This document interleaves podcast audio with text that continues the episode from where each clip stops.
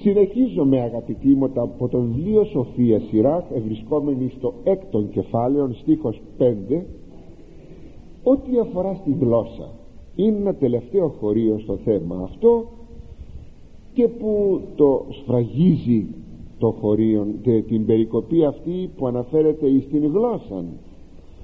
Γενικότερα δε το η όλη το όλο κεφάλαιο αναφέρεται στην φιλία όπως θα δείτε στη συνέχεια Λάρινξ γλυκής πληθυνή φίλους αυτού. Και γλώσσα ευλαλός πληθυνή ευπροσίγορα δηλαδή ο γλυκός λόγος θα πληθύνει τους φίλους του. Και γλώσσα που μιλάει καλά θα είναι πλουσία σε λόγια προσεκτικά και ευγενή πράγματι είναι ένα στολίδι η καλή γλώσσα. Λάριξ γλυκής πληθυνή φίλους αυτού. Θέλεις να έχεις φίλους και μάλιστα καλούς και μάλιστα διαρκείας που να είναι φίλοι για όλη σου τη ζωή. Φρόντισε να έχεις γλυκό στόμα. Αυτό είναι ένα μυστικό. Ένα μυστικό που βέβαια βγαίνει στην δημοσιότητα και εδώ βλέπουμε ότι η γλυκία γλώσσα είναι πάντοτε ένας καρπός της αγάπης ένας καρπός της καλλιεργημένης ψυχής γενικά καλλιεργημένης ψυχής και ακόμα καρπός της παρουσίας του Αγίου Πνεύματος. Γι' αυτό λέγει το ίδιο βιβλίο της Σοφίας Σειρά ο σοφός εν λόγης εαυτόν προσφυλεί ποιήσει εκείνος που είναι σοφός στα λόγια του θα κάνει τον εαυτόν του αγαπημένο, αγαπητό από τους άλλους ανθρώπους. Γι' αυτό και λέγει ο Απόστολος Παύλος και μην νομίζετε ότι ο χριστιανισμός δεν ενδιαφέρεται για την καλή γλώσσα. Εάν δεν ενδιαφερθεί για την γλώσσα τότε γιατί άλλο θα ενδιαφερθεί; Διότι η γλώσσα είναι σπουδαίο στοιχείο εκφράζει τον εσωτερικό μας κόσμο εκφράζει τις σκέψεις μας τις επιθυμίες μας εκφράζει τα πάντα η γλώσσα μας. Σε πόσα σημεία ο λόγος του Θεού στην Καινή Διαθήκη δεν ομιλεί για την γλώσσα λέγει λοιπόν ο Απόστολος Παύλος. Πας λόγος σαπρός εκ του στόματος ημών μη εκπορευέστο. Κάθε σάπιος λόγος από το στόμα σας να μην βγαίνει. Υπάρχουν και σάπια λόγια ναι είναι εκείνα που δημιουργούν την απαρέσκεια στα αυτιά. Είναι εκείνα τα λόγια που δημιουργούν μια κατάσταση ε, έτσι, δυσάρεστη στην ακοή που δεν θα θέλαμε να τα ακούσουμε τα λόγια αυτά. Είτε βρισχές είτε ε, βάναυσες λέξεις που αναφέρονται και προσβάλλουν ακόμα και το ήθος και λοιπά ή γενικά όταν η γλώσσα δεν είναι ε, γλυκία δεν είναι στρωτή δεν ομιλεί σωστά. Αλήτης αγαθός προς οικοδομήν της χρίας ή να δω χάρη της ακούση. Εφεσίους 4,29 αλλά μόνο από το στόμα σας αγαθός λόγος να βγαίνει με σκοπόν να οικοδομήσει την ανάγκη. Την ανάγκη που υπάρχει να μιλήσουμε και ό,τι ανάγκη υπάρχει αυτή την ανάγκη να την οικοδομήσει. Και ακόμη αυτό το χαριτωμένο να δώσει χάρη σε εκείνους που ακούνε. Ή να δω χάρη της ακούση τι χαριτωμένο είναι αυτό να μπορεί κανείς να δίδει χάρη σε εκείνους που ακούνε και συνεπώς ο λόγος πρέπει να είναι πράγματι χαριτωμένος. Δηλαδή να έχει τη χάρη του Θεού. Δεν μπορεί τίποτα να είναι χαριτωμένο εάν δεν υπάρχει η χάρη του Θεού. Έτσι μπορούμε να λέμε ότι η καλή γλώσσα ποτέ δεν προσβάλλει. Και αν ακόμη βλέπει κάτι στραβό μάλιστα λέγει ο Άγιος Ισάκος Ήρος και σε θέματα πίστεως πρόσεξε μη προσβάλλει διότι δεν θα πετύχεις τίποτα εάν προσβάλλεις. Πολλές φορές εν ονόματι της πίστεως και μάλιστα εν ονόματι της Ορθοδόξου πίστεως. Κάποτε εν ονόματι μιας ιεραποστολής μπορούμε να μιλάμε κατά τρόπον που να προσβάλλουμε τον άλλον. Είναι κάτι που το παθαίνουμε όλοι μας. Αυτό είναι αλήθεια. Μας πιάνει δίθεν γιατί περί αυτού πρόκειται ένας ιερός ζήλος. Ενώ δεν καταλαβαίνουμε ότι ότι και τα πνεύματα των προφητών είναι εκείνα τα οποία δεσμεύονται από το Λόγο του Θεού και δεν μπορούν να εκφράσουν εκείνο το οποίο δεν πρέπει να εκφράσουν. Δεν λέγει ο Απόστολος Παύλος όταν λέγει πνεύματα προφητών οι προφήτες προφήτης είναι ο μιλητής η έννοια η λέξης προφήτης δεν είναι μόνο εκείνος ο οποίος εξαγγέλει το μέλλον ή και το παρόν. Είναι εκείνος που ομιλεί που αποκαλύπτει τον Λόγο του Θεού. Προφήτης είναι. Έχει η λέξης ευρείας σημασία δεν μπορείς να λέγεις τίποτα που δεν θα πρέπει να πεις. Τι λέγει εκεί; Ότι σε, στην εκκλησία όταν ομιλούν δεν μπορούν όλοι μαζί να ομιλούν θα πρέπει ένας να ομιλεί και άλλοι να ακούν. Μπορεί μέσα σου να χοροπηδάει εκείνο το οποίο θέλεις να πεις αλλά θα μπει στην πειθαρχία. Δεν μπορεί αυτό το οποίο έχεις μέσα σου να το λες την στιγμή που μιλάει κάποιος άλλος. Διότι τότε περί τίνος πρόκειται τι θα γίνει μέσα στον χώρο της Εκκλησίας. Έτσι ακόμη δεν μπορούμε σας είπα να προσβάλλουμε έστω και για θέματα πίστεως. Πρέπει πάντοτε να υπάρχει ο λόγος τέτοιος που να οικοδομεί. Η καλή γλώσσα ποτέ δεν ηρωνεύεται. Η ηρωνία είναι ένα πολύ κακό μια κακή μέθοδος. Ένα όπλο θα μου πείτε στα χέρια μας είναι κάποτε να ηρωνευτούμε τον άλλον.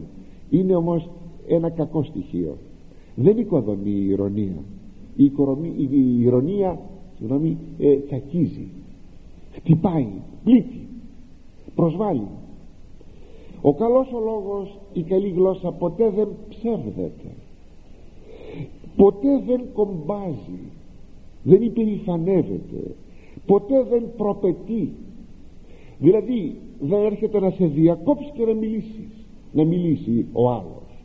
Ποτέ ποτέ δεν αντιλέγει αλλά με ευγένεια θα έχει ίσως την αντίρρηση ε, που κανείς μπορεί να έχει. Η καλή γλώσσα ποτέ δεν αποθαρρύνει. Να πούμε κάτι στον άλλον που να τον ρίψουμε στην αγκαλιά της απογοητεύσεως και της αποθαρρύνσεως. Η καλή γλώσσα δείχνει πάντοτε αγάπη. Πάντοτε παρηγορεί. Ό,τι και να συμβαίνει το έσχατο κακό να συμβεί και να συμβαίνει η καλή γλώσσα πάντα παρηγορεί.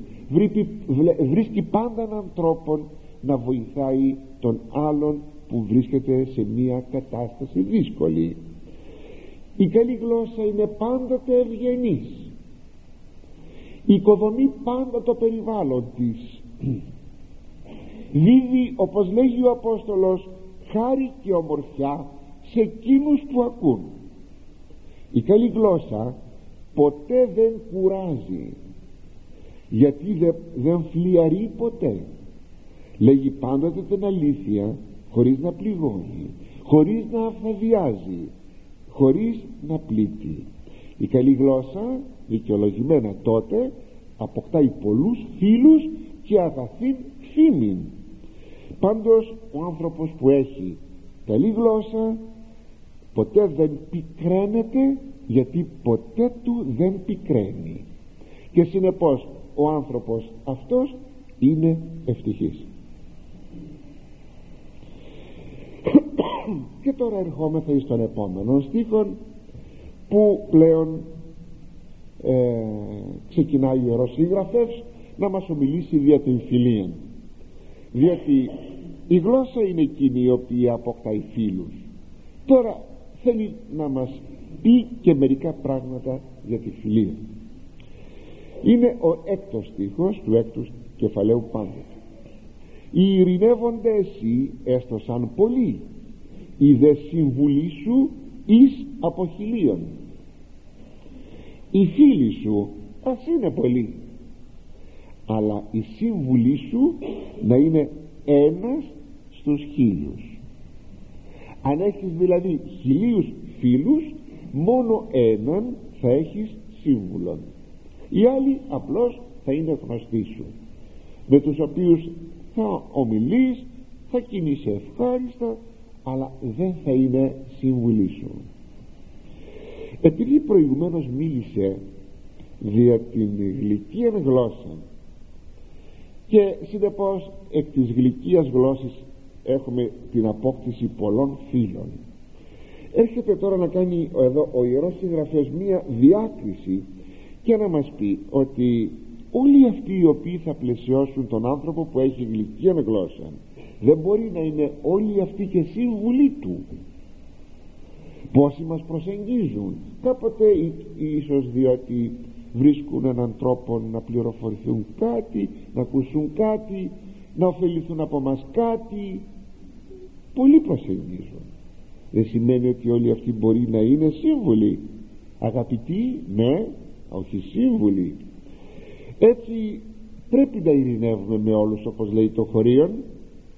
Είδατε ειρηνεύονται έτσι έστω σαν πολύ ειρηνεύω θα πει έχω ειρήνη με τον άλλον συνεπώς έχω φιλικές σχέσεις μπορούμε λοιπόν να έχουμε φιλικές σχέσεις με όσο μπορούμε περισσότερους.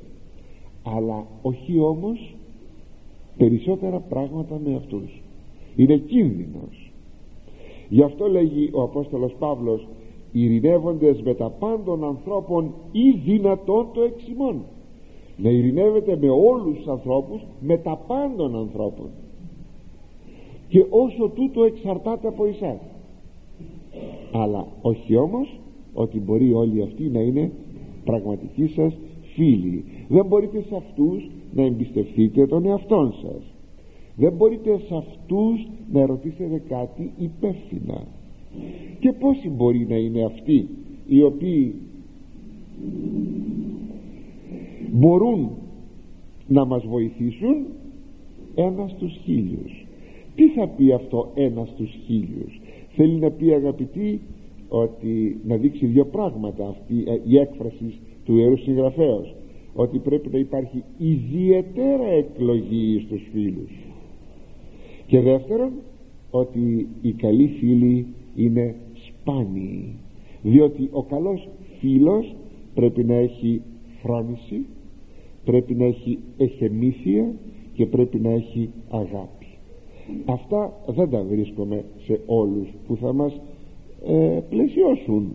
Γι' αυτό ακριβώς το λόγο θέλει ιδιαίτερα προσοχή. Αγάπη λοιπόν προς όλους. Φιλία σε λίγους και λατρεία μόνο στον έναν Θεό. Και ερχόμαστε εις τον επόμενο στίχο. Κτάσε φίλων εμπειρασμό κτίσε αυτόν και μη ταχύ εμπιστεύσεις αυτό δηλαδή εάν θέλεις να αποκτήσεις φίλων στις δοκιμασίες που θα σου συμβούν δοκίμασέ τον. Και τον πρώτο καιρό μη του εμπιστευθείς μην ανοίξεις την καρδιά σου. Εδώ έρχεται ο στίχος αυτός να μας διδάξει με ποιο τρόπο, τρόπο πρέπει να διαλέγουμε τους φίλους μας δίνει δηλαδή κάποια στοιχεία. Οι επόμενοι πέντε στίχοι τους οποίους θα αναλύσουμε διευκρινίζουν αυτά τα κριτήρια της εκλογής. Χωρίς να εξαντλούν βέβαια το θέμα διότι έχει παρακάτω και άλλους στίχους που και εκείνοι έχουν τα δικά τους να προσθέσουν. Ωστόσο αυτοί οι επόμενοι πέντε στίχοι σας είπα διευκρινίζουν κυρίως τα κριτήρια. Ο Κύριος είπε το εξής εφόσον το χωρίο αυτό μας λέγει ότι στους πειρασμούς μας στις δοκιμασίες μας θα καταλάβουμε και θα δοκιμάσουμε τον καλόν των φίλων λέγει ο Κύριος προς τους μαθητάς του. Ημίσεστε οι διαμεμενικότες με τεμού εν της πειρασμής μου. Σεις είσαστε εκείνοι που έχετε μείνει μαζί μου στους πειρασμούς μου.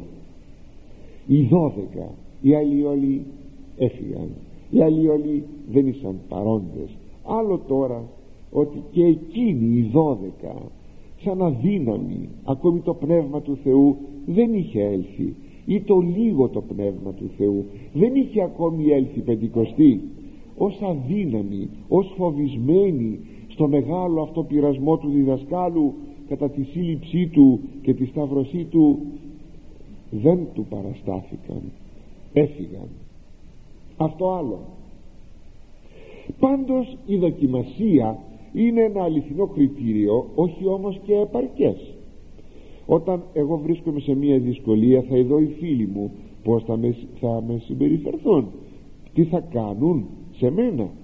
Αλλά εάν αυτοί οι φίλοι μου με προσέξουν και με περιποιηθούν ας πούμε ότι έχω μια οικονομική δοκιμασία και έλθει ένας φίλος μου να με συνδράμει. Αλλά δεν σημαίνει ότι επειδή με συνέδραμε στην οικονομική μου δυσκολία ότι είναι πάντα κατάλληλος ναι έχει μια αγάπη ήρθε να με βοηθήσει αλλά μπορεί όμως αυτός να στερείται κρίσεως να στερείται δηλαδή μιας φρονήσεως. Λέγει ένα ρητό το εξής ένα λόγιο. Λέγει είναι προτιμότερο να έχεις σοβαρούς και φρονίμους εχθρούς παρά να έχεις επιπολέους φίλους ο εχθρός σου όταν είναι σοβαρός δεν θα σου κάνει ποτέ κακό ας είναι εχθρός είναι σοβαρός άνθρωπος. Κρίνει, έχει φρόνηση. Ο φίλος σου δεν έχει βέβαια σκοπό και διάθεση να σε βλάψει αλλά με την επιπολαιότητά του μπορεί να σε βλάψει. Αυτό να μην το ξεχνάμε ποτέ. Μπορεί ακόμα ο άλλος να βάλει το κεφάλι του το λαιμό του κάτω από την καρμανιόλα να σώσει εμάς. Να μας βοηθήσει. Σας είπα τη ζωή του να διαθέσει αλλά ο ευλογημένος όμως να μην έχει εχεμήθεια. Δηλαδή να μην κρατάει ένα μυστικό αυτός δεν μπορεί να είναι φίλος μας. Του είμαι θα ευγνώμονες διότι μας βοήθησε μας έσωσε τη ζωή μας όπως σας εξηγώ. Αλλά όταν στερείται εχεμηθίας δηλαδή μυστικότητος πως εγώ θα του εμπιστευθώ πράγματα όταν αυτός την άλλη μέρα πάει και τα πει στην αγορά; Και μάλιστα πως με μια α, έτσι αφέλεια δηλαδή βάρα επιπολαιότητα που να πει ξέρεις το και το συμβαίνει στον τάδε και αυτός ο άλλος να το πει στον παρακάτω και τι γίνεται μετά. Έτσι λοιπόν ο σωστός φίλος εκείνος που θα έχει και την φρόνηση θα έχει και την εχεμήθεια θα έχει και την αγάπη θα έχει ό,τι πρέπει να έχει θα πρέπει να δοκιμαστεί όπως αντιλαμβάνεστε σε όλους τους τομείς της ζωής και τότε όταν αποδειχθεί πολύτιμος και πιστός τότε μπορεί να γίνει και φίλος μας. Σας αναφέρω ένα θαυμάσιο παράδειγμα από την αρχαιότητα του Δάμονος και του Φιντία αλλά δεν θα μείνω περισσότερο σε αυτούς τους δύο θαυμαστούς φίλους την ιστορία τους την ξέρετε όλοι σας. Θα θέλω όμως να αναφερθώ που ίσως αρκετοί να μην γνωρίζουν αυτήν την πτυχή της ζωής του μεγάλου Δαβίδ την φιλία του Δαβίδ με τον Ιωνάθαν ο Ιωνάθαν ξέρετε ήταν ιός του Σαούλ. Και ο Σαούλ τον αγαπούσε πολύ τον Ιωνάθαν δεν είχε κανένα μυστικό από τον Ιωνάθαν ο Σαούλ. Και δεν έκανε τίποτε ο Σαούλ εάν δεν συμβουλευόνταν το γιο του τον Ιωνάθαν κάποτε εισήχθη στο παλάτι στα ανάκτορα ο Δαβίδ η αφορμή ήταν το ότι είχε φωνέσει τον Γολιάθ και έτσι εγλίτωσαν μίαν πολεμική σύραξη οι Εβραίοι με τους Φιλιστέους έκτοτε ο Δαβίδ εισήχθη στα ανάκτορα. Έγινε ομοτράπεζος του, του Σαούλ ο Δαβίδ. Επειδή όμως έγινε ένα κάτι τι φοβερό πράγμα αλήθεια. Όταν νίκησε τον Γολιάθ ο Δαβίδ ο λαός έβγαλε ένα τραγούδι πάντα ο λαός βγάζει τραγούδια σε διάφορα περιστατικά.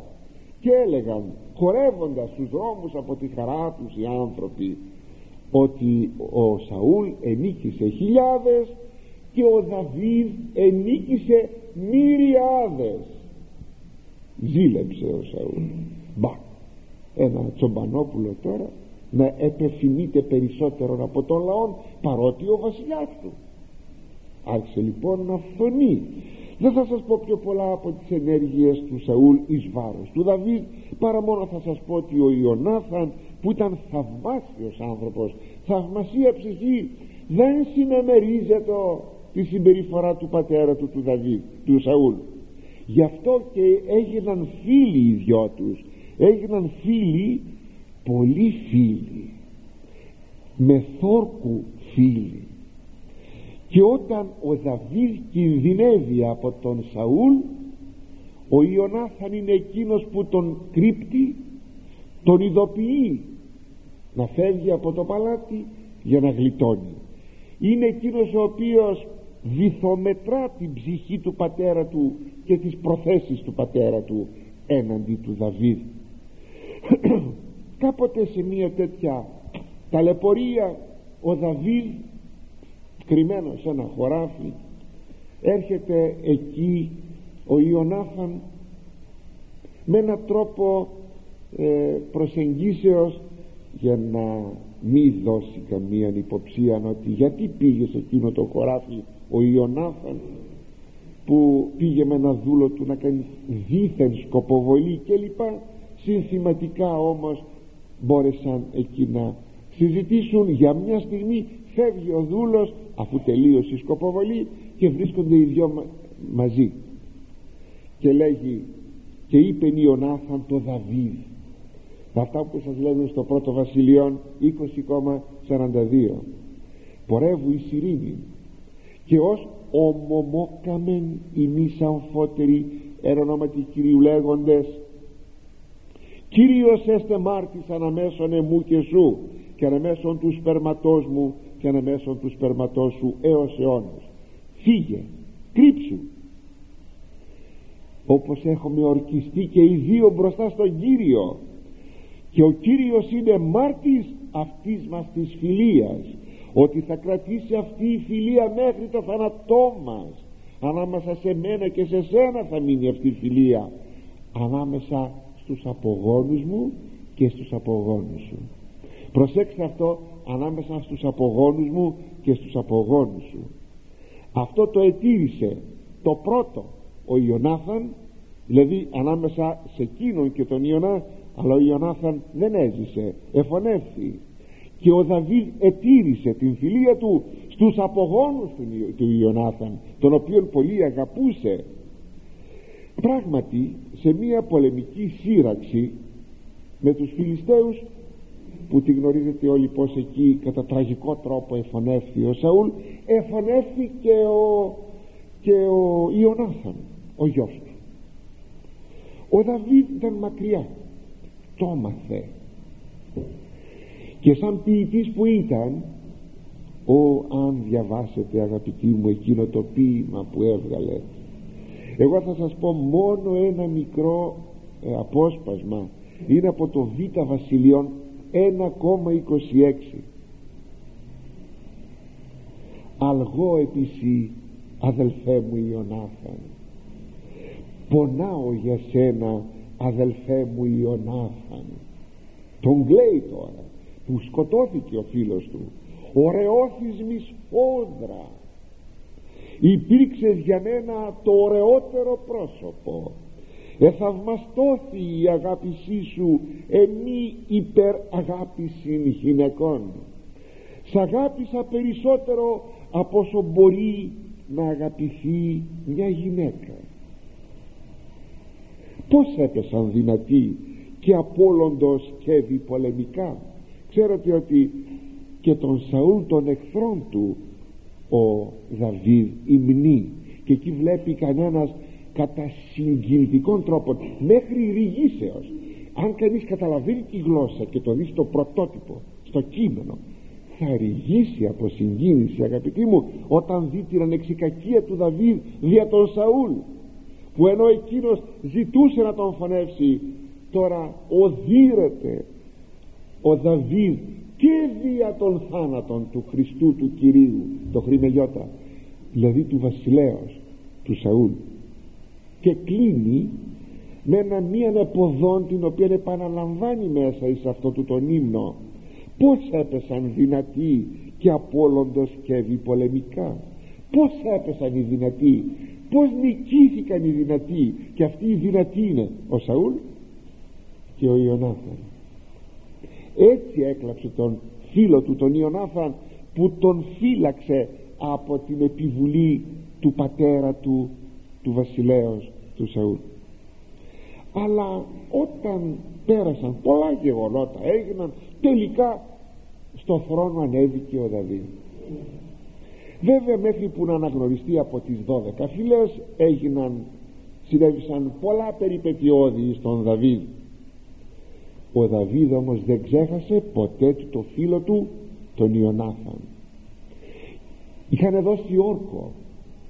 Θυμόστε τον όρκο; Θα υπάρχει φιλία όχι μόνο ανάμεσά μας αλλά και ανάμεσα στους απογόνους μας. Και εκεί τώρα ο Δαβίδ θέλει να αποκαταστήσει ό,τι θα μπορούσε να πει σαν ευχαριστώ για το φίλο του τον Ιωνάθαν. Και ρωτάει τους συμβούλους του άραγε έχει μείνει κανένας απόγονος από τον βασιλικό νίκο του Σαούλ που να είναι ειδικότερα παιδί του Ιωνάθαν έχει μείνει άραγε κανένας. Και του είπαν ναι έχει μείνει. Είναι ένα παιδί που λέγεται Μεμφιβοσθέ ένας νεαρός. Μάλιστα ήταν και έγγαμος αυτός είχε μεγαλώσει.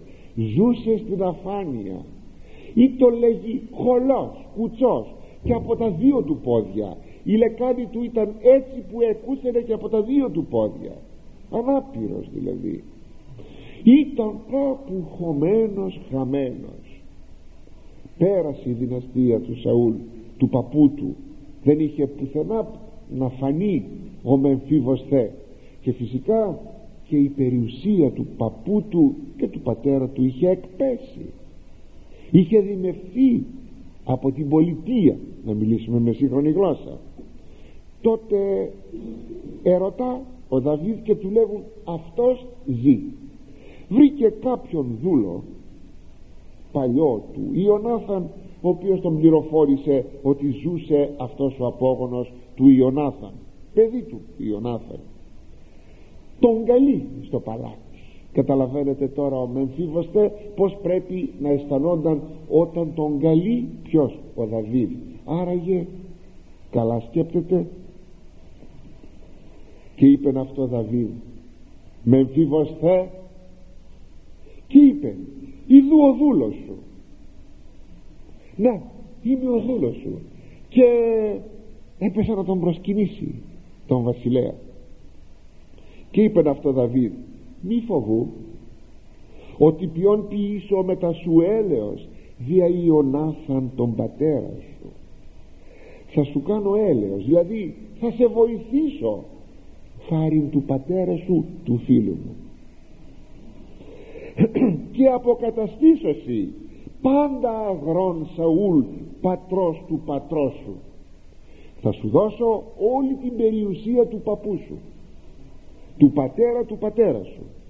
Και εσύ θα γη άρτον επί της τραπέζης μου διαπαντός. Θα τρως το βασιλικό μου τραπέζι για πάντα.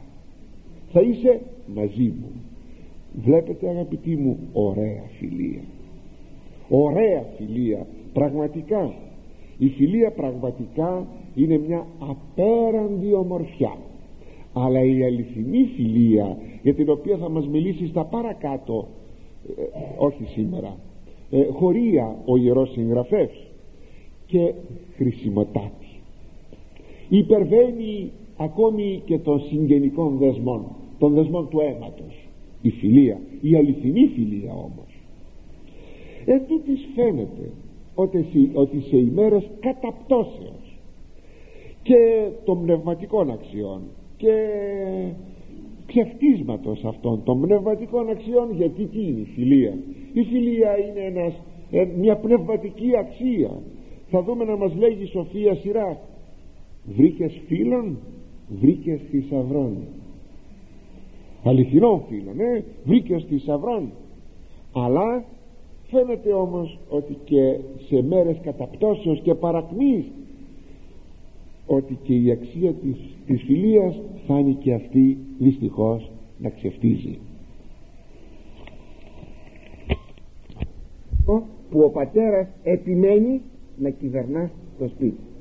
Το φαντάζεστε αγαπητοί μου; Το φαντάζεστε; Ότι μπορεί αυτός ο νέος που μπήκε στο σπίτι εάν είναι στη δουλειά του αφεντικού ή δεν ξέρω πώς, του, του πεθερού δεν ξέρω πώς, η προπαντός αν είναι στη δουλειά του πεθερού ή έστω και δική του δουλειά τα χρήματα που βγάζει να τα καταθέτει στο, στον πεθερόν και η κόρη αν υποτεθεί και αυτή δουλεύει να τα καταθέτει όλα στον πατέρα και τότε αν θέλουν κάτι να αγοράσουν δικό τους θα πρέπει να πούν πατέρα δώσε μας μερικά χρήματα ή ακόμη να θέλει η κοπέλα να πάει στην εκκλησία και να λέγει στον πεθερό ή στον πατέρα περισσότερα δεν θέλουμε. Θέλουμε τόσα παιδιά το καταλαβαίνετε αυτό τι σημαίνει. Αυτό σημαίνει το εξής. ο άνδρας ουδέποτε θα οριμάσει ως πρόσωπο. Η δε γυναίκα ουδέποτε θα οριμάσει ως πρόσωπο. Γιατί; Διότι κυβερνούν οι γονείς μέσα στο σπίτι φαίνεται όμως και η εποχή μας κάπως έτσι πρέπει να είναι. Αρκετά ξεφτισμένη μια εποχή παρακμής πιστεύω αυτό να το αντιλαμβάνεστε ότι η εποχή μας είναι η εποχή παρακμής. Όλα έχουν βγει στο σφυρί. Όλες οι αξίες. Και κάποια τέτοια εποχή φαίνεται ήταν και η εποχή του προφήτου Μιχαίου όταν ο Θεός διαστόματος του προφήτου λέγει τα εξής. Ότι απόλολεν ευσεβείς από της γης και κατορθών εν ανθρώπης ούχ υπάρχει δηλαδή χάθηκε ο ευσεβής άνθρωπος από τη γη. Και ακόμα εκείνος που αγωνίζεται για έργα αρετής και για έργα αγάπης και αυτός χάθηκε. Δεν υπάρχει. Και συνεχίζει να λέγει το Πνεύμα του Θεού. Προσέξτε. Μη καταπιστεύετε εν φίλης και μη ελπίζετε επί ηγουμένης. Από τη συγκή του σου φύλαξε του αναθέστε τι εν αυτή. Μην εμπιστεύεστε λέγει στους φίλους σας και μην ελπίζετε σε άρχοντες του λαού. Μην έχετε ούτε εκεί εμπιστοσύνη ούτε ακόμα στη γυναίκα σας να μην αναθέσετε κάτι με εμπιστοσύνη. Θα μείνω μέχρι εδώ γιατί θα πει παρακάτω το γιατί μη καταπιστεύετε εν φίλης. Ξέρετε ότι υπάρχουν εποχές σας είπα παρακμής είναι οι εποχές εκείνες που μπορεί για να σταθούν κάποια πολιτεύματα κάποια καθεστώτα να δημιουργούν μια αστυνόμευση μέσα στο λαό. Εξηγούμε. Ένας ζεύγος ανθρώπων παντρεύτηκε υποτίθεται πως είναι οι σύζυγοι. Και έχουν εμπιστοσύνη ο ένας τον άλλον. Μπορεί να χρησιμοποιηθεί ο σύζυγος να παρακολουθεί τη γυναίκα του. Αλλά μπορεί να χρησιμοποιηθεί και η γυναίκα για να παρακολουθεί τον σύζυγο από τους ίδιους που έβαλαν τον σύζυγο να παρακολουθεί τη γυναίκα του οι ίδιοι βάζουν τη γυναίκα να παρακολουθεί τον άνδρα της αυτό στις μέρες μας γίνεται. Μπορεί να μην γίνεται εδώ ή μπορεί να γίνεται και εδώ. Όχι τόσο εδώ. Γίνεται αλλού. Με τον τρόπο αυτόν πως είναι δυνατό να εμπιστευτεί ο άνδρας τη γυναίκα του κάτι; Και μόνο γιατί μπορεί να υπάρχει αυτός ο τρόπος διατηρήσεως ενός καθεστώτος θα ήταν δυνατό ποτέ εγώ να εμπιστευτώ στη σύζυγό μου κάτι; Δεν θα το εμπιστευόμουν ούτε στο πνευματικό μου γιατί και εκεί το πράγμα έφτασε. Μη σκανδαλιστείτε. Δεν είναι στην Ελλάδα αυτό. Μη σκανδαλιστείτε. Μπορεί να έρθει όμως και εδώ. Όταν επί παραδείγματι θα είναι ο εντεταλμένος να πάει να πει στις αρχές ποιος πήγε και εξομολογήθηκε και τι είπε στην εξομολόγησή του τι θα έλεγατε; Θα είχατε εμπιστοσύνη πια να εξομολογηθείτε σε έναν ιερέα; Όταν ο υπάλληλος καρφώνει τον προϊστάμενον παρακολουθεί τον προϊστάμενον αλλά και ο προϊστάμενος παρακολουθεί τον υφιστάμενον τι είδους εμπιστοσύνη μπορεί να υπάρχει ανάμεσα σε αυτούς τους συνεργαζομένους σε μια δουλειά; Αδιανόητο πράγμα τότε τι κάνει; Κλειδώνεσαι. Πως κλειδώνεσαι; Κλειδώνεσαι. Και τα ντουβάρια ακόμα έχουν αυτιά. Το λέει και η παροιμία. Πρόσεχε λέει τα ντουβάρια έχουν αυτιά. Πράγματι. Σε εκείνους τους τόπους που υπάρχουν αυτά. Ακούστε να σας πω δυο. Δυο πραγματάκια μόνο. Όταν θέλουν να μιλήσουν οι άνθρωποι για κάτι σοβαρό για κάτι πνευματικό, θρησκευτικό για κάποιο σχέδιό τους. Δεν μιλάνε ποτέ μέσα στο σπίτι τους γιατί δεν ξέρουν αν κάποιοι έχουν τοποθετήσει κάτι που μπορεί να ακούγεται η δική τους η κουβέντα και να καταγράφεται. Βγαίνουν έξω στα χωράφια. Δύο άνθρωποι υποτίθεται τέλος πάντων γιατί δεν είναι ολότελα χαμένο το θέμα της εμπιστοσύνης δύο που έχουν μια εμπιστοσύνη ο ένας τον άλλον γιατί είναι πνευματικοί άνθρωποι εγκρυπτό εννοείται θέλουν να κουβεντιάσουν βγαίνουν έξω στα χωράφια. Κάποτε και το ξέρετε αυτό αυτή την ιστορία τη γνωρίζετε κάποτε γεννήθηκε ένα παιδί σε ένα ζεύγος. Βέβαια και οι δυο ήσαν οι άνθρωποι που κοιτούσαν και μπορούσαν να λέγουν τις αρχές ό,τι βλέπουν και ακούνε. Εφοβείται ο άνδρας την γυναίκα του. Και μια μέρα παίρνει το παιδί τάχα για να πάει στο χωριό του στους γονείς του να πάει να το βαφτίσει κρυφά. Χωρίς να το ξέρει η σύζυγος διότι μπορούσε να τον καταδώσει η σύζυγος όταν πήγε το παιδί να το βαφτίσει ο ιερεύς εκεί στο χωριό λέει μα αυτό το παιδί το βάφτισα την περασμένη εβδομάδα και ποιος το έφερε εδώ; Η μάνα του. Διότι και εκείνη φοβόνταν τον άνδρα της και πήγε το παιδί κρυφά να το βαφτίσει. Θέλουν και οι δύο να κάνουν άλλο ζεύγος να κάνουν προσευχή βέβαια περιμένει ο σύζυγος να κοιμηθεί η γυναίκα του να σηκωθεί να κάνει προσευχή. Αλλά περιμένει και η σύζυγος να κοιμηθεί ο άνδρας της για να, κάνουν, να κάνει και εκείνη προσευχή. Στριφογυρίζει ο ένας στριφογυρίζει ο άλλος. Γιατί δεν κοιμάσαι εσύ γιατί δεν κοιμάσαι; Να ο λόγος του Θεού. Προφήτης το είπε.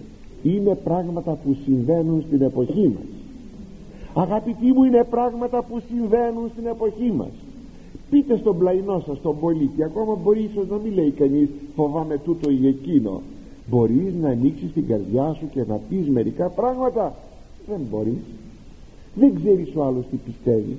Δεν ξέρεις ο άλλος πως σκέπτεται. Πως λοιπόν μπορείς να έχεις φίλον και να εμπιστευτείς και να πεις το και το αλλά προχωρεί η προφητεία. Διότι Υιός ατιμάζει πατέρα. Θυγάτηρ επαναστήσετε επί την μητέρα αυτής. Νύμφη επί την πενθεράν αυτής εχθροί πάντες ανδρός ή εν το οίκο αυτούς. Το παιδί ατιμάζει τον πατέρα του. Το παιδί ατιμάζει τον πατέρα του.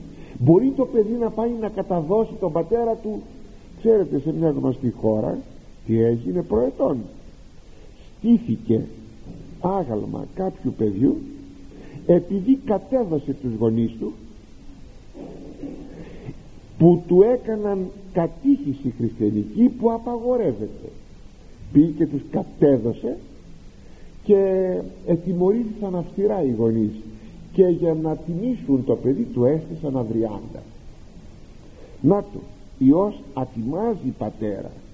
Η θυγατέρα επαναστατεί εναντίον της μάνας της η νύφη εναντίον της πεθαράς της και εχθρεί κάθε ανθρώπου αυτή που είναι στο σπίτι του η οικιακή του. Μάλιστα την ίδια φράση την έχει πει και ο Χριστός και εχθροί του ανθρώπου η οικιακή αυτού. Ξέρετε πότε το είπε αυτό ο Χριστός; Τότε που, που θα γίνονται οι διωγμοί εναντίον των χριστιανών. Μπορεί ο πατέρας μου να πίστευε διαφορετικά από εμένα θα μπορούσα να έχω εγώ εμπιστοσύνη. Πρόχειρο παράδειγμα επειδή το ξέρετε όλοι σας το θυμίζω. Τον πατέρα της Αγίας Βαρβάρας ο οποίος έσφαξε με τα χέρια του την κόρη του τη Βαρβάρα επειδή ήταν χριστιανή. Εγώ δε επί των Κύριων επιβλέψω με λέγει τώρα ο προφήτης. Υπομενώ επί το Θεό το σωτήρι μου εισακούσετε μου ο Θεός μου είναι Μιχαίας 7,5 εγώ τι θα κάνω; Δημιουργείται ένας κλειός ότι γύρω μου δεν είναι αξιόπιστοι άνθρωποι. Δεν ξέρω ο καθένας πως σκέπτεται. Τι θα κάνω; Υπομένω επί το Θεό. Επιβλέψω επί τον Κύριο δεν έχω παρά προς τα πάνω. Είναι ότι έπαθε ακριβώς ο δέδαλος μέσα στον λαβύρινθο που κατεστέβασε ο ίδιος το Μίνωα. Ήταν κλειστός ο λαβύρινθος και δεν μπορούσε να φύγει από εκεί ο δέδαλος. Δεν τον άφηνε ο, ο Μίνωας να φύγει. Και τότε τι έκανε πως έφυγε ο δέδαλος. Έφυγε από πάνω έφυγε προς τα πάνω. Έκανε φτερά και πέταξε προς τα πάνω. Ο πιστός όταν γύρω του δεν έχει άνθρωπο να ακουμπήσει δεν έχει άνθρωπο να πει τον καημό του, την καρδιά του. Είναι ανάγκη ψυχολογική να έχεις ένα φίλο να κουμπίσεις να του πεις τα παράπονά σου τους καημούς σου τη θλίψη σου τη χαρά σου. Δεν έχεις έναν άνθρωπο. Τότε σε τέτοιες πονηρές ημέρες τι μπορεί να γίνει; Μόνο προς τα πάνω είναι η φυγή προς το Θεό τι λέγει το ρητό που σας είπα το χωρίο που σας είπα; Τι συμβουλεύει ο Θεός; Και μη ταχύ εμπιστεύσεις αυτό. Γρήγορα λέγει μην εμπιστευθείς τον φίλο που θα κάνεις. Απέκτησες έναν φίλο μην τρέξεις γρήγορα να το εμπιστευτείς συνήθως ξέρετε στη φιλία ενεργεί το συνέστημα περισσότερο και λιγότερο η λογική. Το συνέστημα βέβαια εξαπατά πάντα τον άνθρωπο. Και έτσι οι εκτιμήσεις που θα κάνει για τον άλλον είναι βεβαιασμένες και λανθασμένες.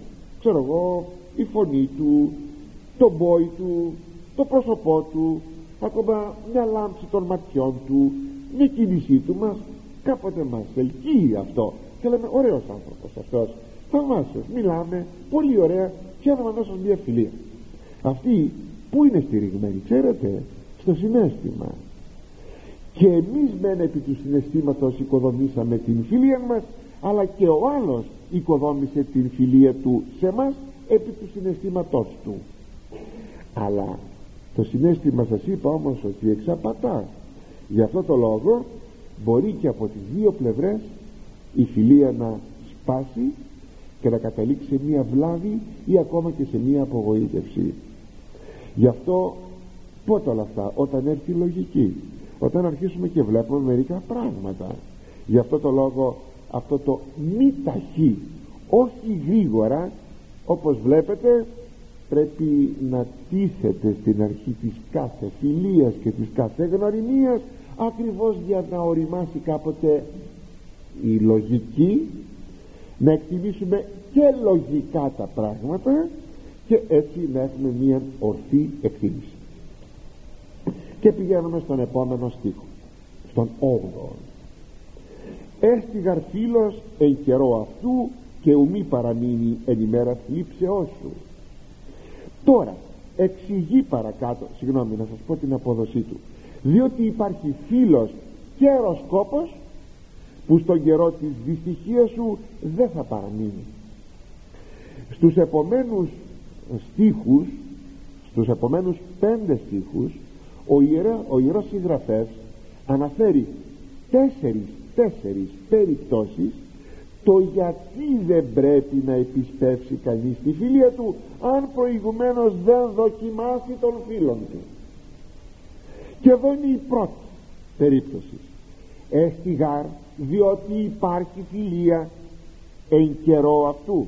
Δηλαδή διότι υπάρχει φιλία καιροσκοπική και ξέρετε ο καιροσκοπισμός πάρα πολύ εύκολα δεν διακρίνεται. Εδώ την παθαίνουν πολλές φορές άνθρωποι υψηλά ιστάμενοι ο, ο Δαβίδ επί παραδείγματι έπεσε θύμα αυτή, αυτής της καιροσκοπικής φιλίας. Και μάλιστα σε μια πάρα πολύ κρίσιμη πτυχή ε, στιγμή της ζωής του. Όταν ο γιος του Αβεσσαλόμ ε, επανεστάτησε εναντίον του ε, τότε ένας στρατηγός σπουδαίος του Δαβίδ πολύ σπουδαίος γενναίος, θαυμαστός ομοτράπεζος του Δαβίδ και πολύ αγαπητός στον Δαβίδ ο Αχιτόφελ. Αυτά που σας λένε γραμμένα στο Β Βασιλείων 16,23 τι έκανε αυτός ο Αχιτόφελ; Κοιτάξτε γιατί αυτό το συναντούμε σαν καιροσκοπισμό σε κάθε αλλαγή μιας καταστάσεως. Όποια και να είναι αυτή. Επειδή ο Αβεσαλόμ ήταν στην πύλη του τείχους ε, στην πύλη ε, που ήρχονται οι αγρότες απ' έξω στην πόλη το πρωί και φεύγανε μετά. Φέραν τα εμπορεύματά τους, τα πουλούσαν ή για διάφορες υποθέσεις εκδικάσεως. Έκανε το εξής πράγμα το παλιό παιδό ο Αβεσαλόμ το παλιό παιδό μπαίνανε και άνθρωποι για να εκδικάσουν υποθέσεις. Τους έλεγε κοιτάξτε ήτανε πρίγκιψε κοιτάξτε αν θα πάτε στον βασιλεία δεν θα σας δικάσει καλά. Θα μεροληπτήσει θα, δεν θα σας δικάσει καλά. Θα σας δικάσω εγώ και χαριζόνταν παρακαλώ ο Αβεσαλόν στις διάφορες υποθέσεις του βασιλέως του πατέρας. Άρχισε να γίνεται αγαπητός στον κόσμο. Ήταν δε πολύ ωραίος. Είχε μία ακόμη μαλλιά. Τα μοναδικώς ωραία μαλλιά αυτά που του γίνηκαν και η αιτία του θανάτου του. Αυτά τα μαλλιά. Και άρχισε να γίνεται δημοφιλής ο Αβεσαλόμ και άρχισε η πόλη να στρέφεται εναντίον του Δαβίδ. Ποιος θα το πίστευε αυτό; Και να μιλάει και να φωνάζει και να διαμαρτύρεται και να κάνει διαδηλώσεις υπέρ του Αβεσαλόμ ο στρατηγός ο Ακιτόφελ σαν καιροσκόπος που ήταν είδε ότι πάβει να περνάει με συγχωρείτε για μερικές εκφράσεις που λέω η μπογιά του βασιλέως ότι χάνει έδαφος ο βασιλιάς και ότι κερδίζει έδαφος ο γιος του Αβεσαλόμ παρατάει τον βασιλέα που ήταν σπουδαίος στρατηγός του και πηγαίνει με το μέρος του Αβεσαλόμ ήταν φοβερό αυτό. Είχε φιλία βεβαίως ο Αχιτόφελ με τον Δαβίδ. Ο Δαβίδ τον εκτιμούσε πολύ αλλά ήταν και αεροσκόπος γι' αυτό τώρα αγαπητοί μου ο Δαβίδ λέγει στον, στον 40 ψαλμό του. Οι ψαλμοί του Δαβίδ έγιναν στις δύσκολες στιγμές του κυρίως. Λέγει το εξής και χάρα ο άνθρωπος της ειρήνης μου ποιος είναι ο άνθρωπος της ειρήνης; Ο άνθρωπος της φιλίας μου ο φίλος μου ο Αχιτόφελ. Εφωνήθησα πάνω στον οποίο είχα ελπίσει ο αισθίων άρτους μου αυτός που καθόταν στο τραπέζι μου και έτρωγε μαζί μου εμεγάλινεν επεμεπτερνισμόν πλάτινε τη στέρνα του και με κλώτσισε ο 40 ψαλμός στίχος 10 αυτόν τον στίχο αγαπητοί μου θα τον πάρει κατόπιν ο Κύριος. Και να τον εφαρμόσει στον εαυτό του. Διότι ο Δαβίδ ή το τύπος του Χριστού και ο Αχιτόφελ ή το τύπος του Ιούδας. Και ο Ιούδας κατοπινά θα κάνει το ίδιο εις τον Κύριο και θα πει ο ίδιος ο Κύριος ότι ο τρόγων επεμέ άρτον επήρε ο τρόγων άρτον μετεμού επήρεν επεμέ πτέρνα δηλαδή με κλώτσισε. Βλέπετε λοιπόν ότι ε, τι θα πει φιλία καιροσκοπική και ότι κανείς πρέπει να διακρίνει και να προσέχει. Γι' αυτό λέγει το ίδιο βιβλίο της Σοφίας Σειράς ετέρος φίλου ενεφροσύνη είδεται και εν καιρό θλίψιος έστε απέναντι. Το καιρό που τα πράγματα πηγαίνουν καλά χασιέται ο φίλος και περνάει πολύ καλά. Όταν όμως έρθουν δύσκολες ημέρες τότε γίνεται εχθρός πηγαίνουμε στη δευτέρα περίπτωση. Είναι τέσσερις σας είπα. Στον ένα των στίχων. Και έστι φίλος μετατιθέμενος εις έκθραν και μάχην ειδισμού σου αποκαλύψει. Δηλαδή υπάρχουν φίλοι οι οποίοι μεταβάλλουν συντόμως σε έκθρα την φιλία αποκαλύπτουν στους άλλους τα τροτά του χαρακτήρος και τη ζωή σου ώστε να προκαλούν εναντίον σου μάχην και ονειδισμών τι μπορεί να μεταβάλει τον φίλον σε εχθρό; Από την πλευρά μας μια διακρισία μας να είμαστε αδιάκριτοι και αυτό να τον πειράξει τον άλλον. Και να τον κάνει μάλιστα εχθρόν. Το πείραγμα να είναι τόσο που να τον μεταβάλει σε εχθρόν ακόμα μια ηθελημένη ή αθελή μας προσβολή. Και άλλος να προσβληθεί. Ή ακόμη να του προκαλέσουμε μια ζημία του φίλου μας. Αυτά από την πλευρά μας. Από τη δική του την πλευρά τι μπορεί να συμβεί. Ένας υπέρμετρος εγωισμός.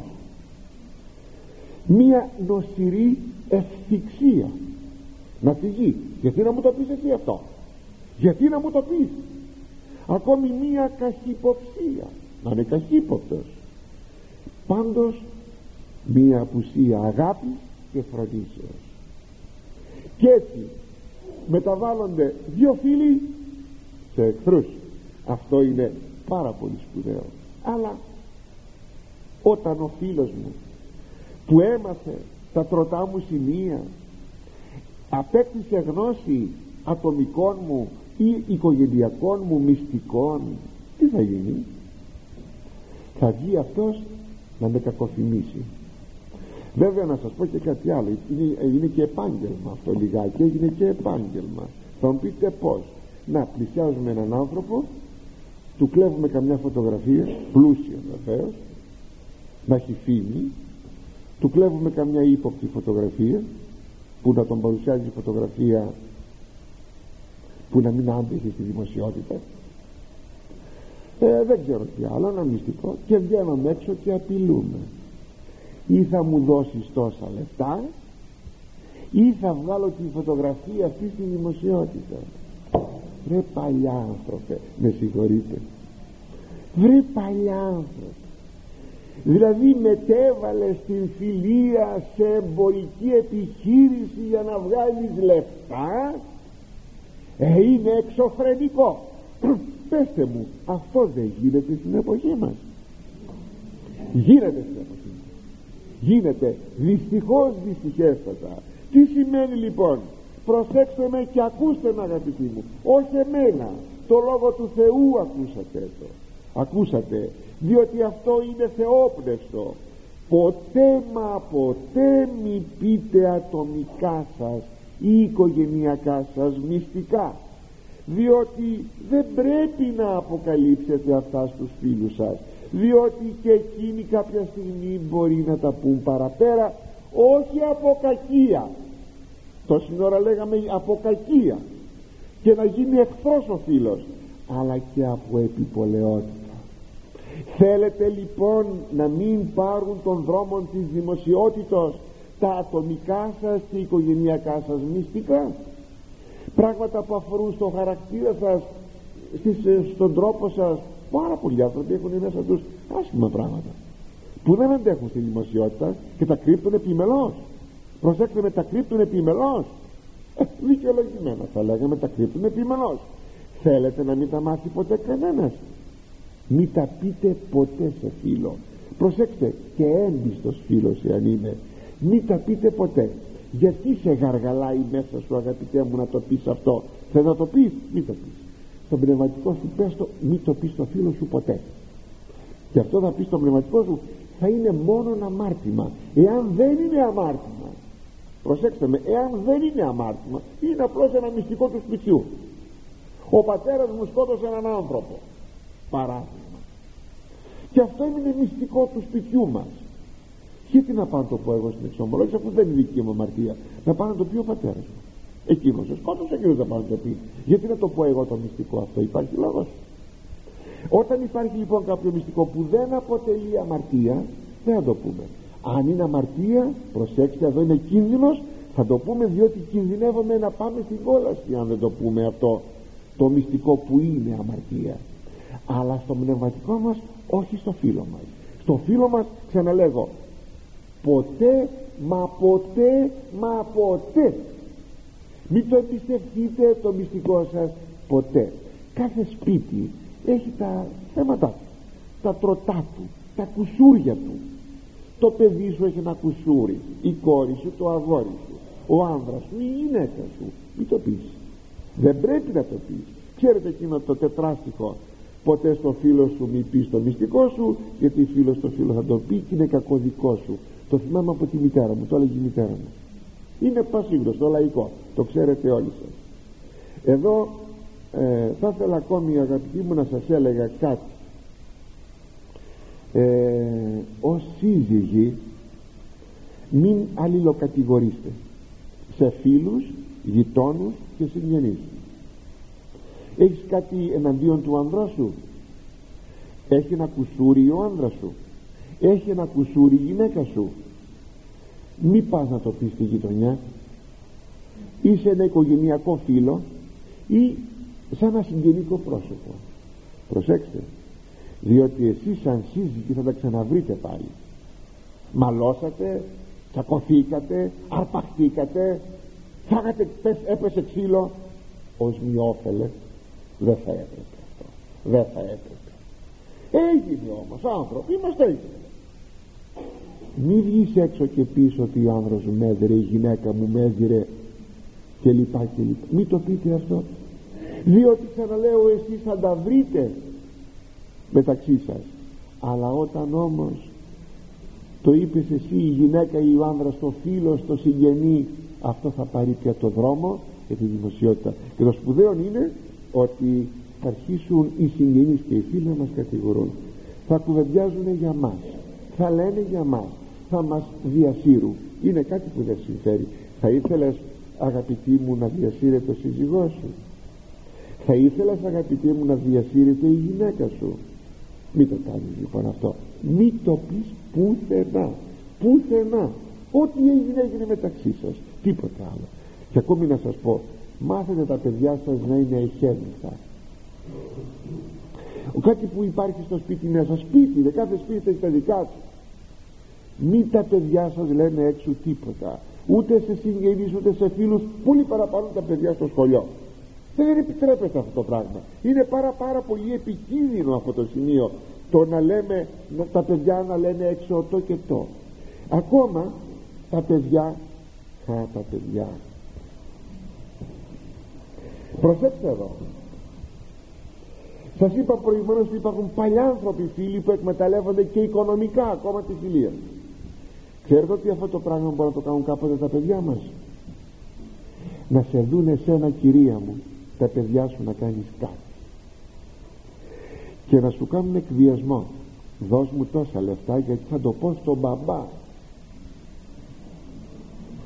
Ή αντίστροφα μπαμπά δώσ' μου τόσα λεφτά γιατί θα το πω στη μαμά. Βέβαια αν το παιδί έφτασε κάποτε να μπορεί να λέει να κάνει αυτόν τον εκβιασμό στους γονείς του είναι φοβερό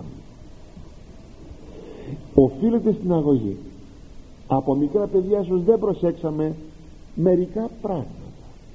Ή το παιδί επιπολαιότατα να βγαίνει έξω και να λέγει το και το οι γονείς μου ο πατέρας μου η μητέρα μου. Αυτό φάγαμε στο σπίτι μας αυτά ξοδέψαμε εκεί που πήγαμε.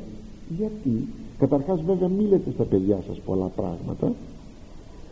Διότι είναι παιδιά από το παιδί λέει και από, το, από τον τρελό και από το, πώς το λέει παθαίνει στην αλήθεια. Προσέξτε προσέξτε. Αλλά θα μάθουμε τα παιδιά μας να είναι εχέμητα σε θέματα οικογενειακά. Θυμάμαι κάποτε εγώ και οι αδελφοί μου ζούσαμε σε ένα υποστατικό σε ένα κτήμα και εκεί είχε πολύ προσωπικό. Οι γονείς μου, η μητέρα μου μας είχε πει προσέξτε θα σας ψαρεύουν οι άλλοι για να μάθουν τι κάνουμε σπίτι μας δεν θα λέτε τίποτα. Ήταν κάτι καμαριέρες εκεί του σπιτιού. Λέει λένε στην αδελφή μου ε, δεν μου λες έτσι με εκείνον τον τρόπο πάντα ρωτάνε οι γυναίκες για να ψαρέψουνε πως και τι δεν ξέρω. Μετά ρωτάνε εμένα δεν ξέρω λέω. Και λένε μεταξύ τους δασκαλεμένα τα έχουνε. Ναι δασκαλεμένα θα έχετε τα παιδιά σας αγαπητοί μου. Δεν πρέπει να λέγουν τίποτα έξω διότι θα σας προσβάλλουν. Μια φορά πέρασε ένας φτωχός άνθρωπος από το σπίτι μας απ' έξω. Και η μητέρα μου του έδωσε μια τσάντα πράγματα. Τέλος φορές. Έδωσε μια τσάντα πράγματα, πράγματα. Έκανε πολύ ελεημοσύνη η μητέρα μου. Εγώ ήμουν μικρός κάτω των 10 ετών γύριζε ο πατέρας μου το μεσημέρι και του λέγω ότι η μαμά έδωσε πέρασε ο τάδε φτωχός και έδωσε πράγματα. Και μου λέει ο πατέρας μου και ποιος ερώτησε εσένα; Μου έδωσε και ένα γερό ξύλο και από τότε δεν μετέφερα κάτι που έλεγε η μητέρα μου ή έκανε στον πατέρα μου και αντιστρόφως. Γι' αυτό σας είπα είναι θέμα αγωγής αλλά θα συνεχίσουμε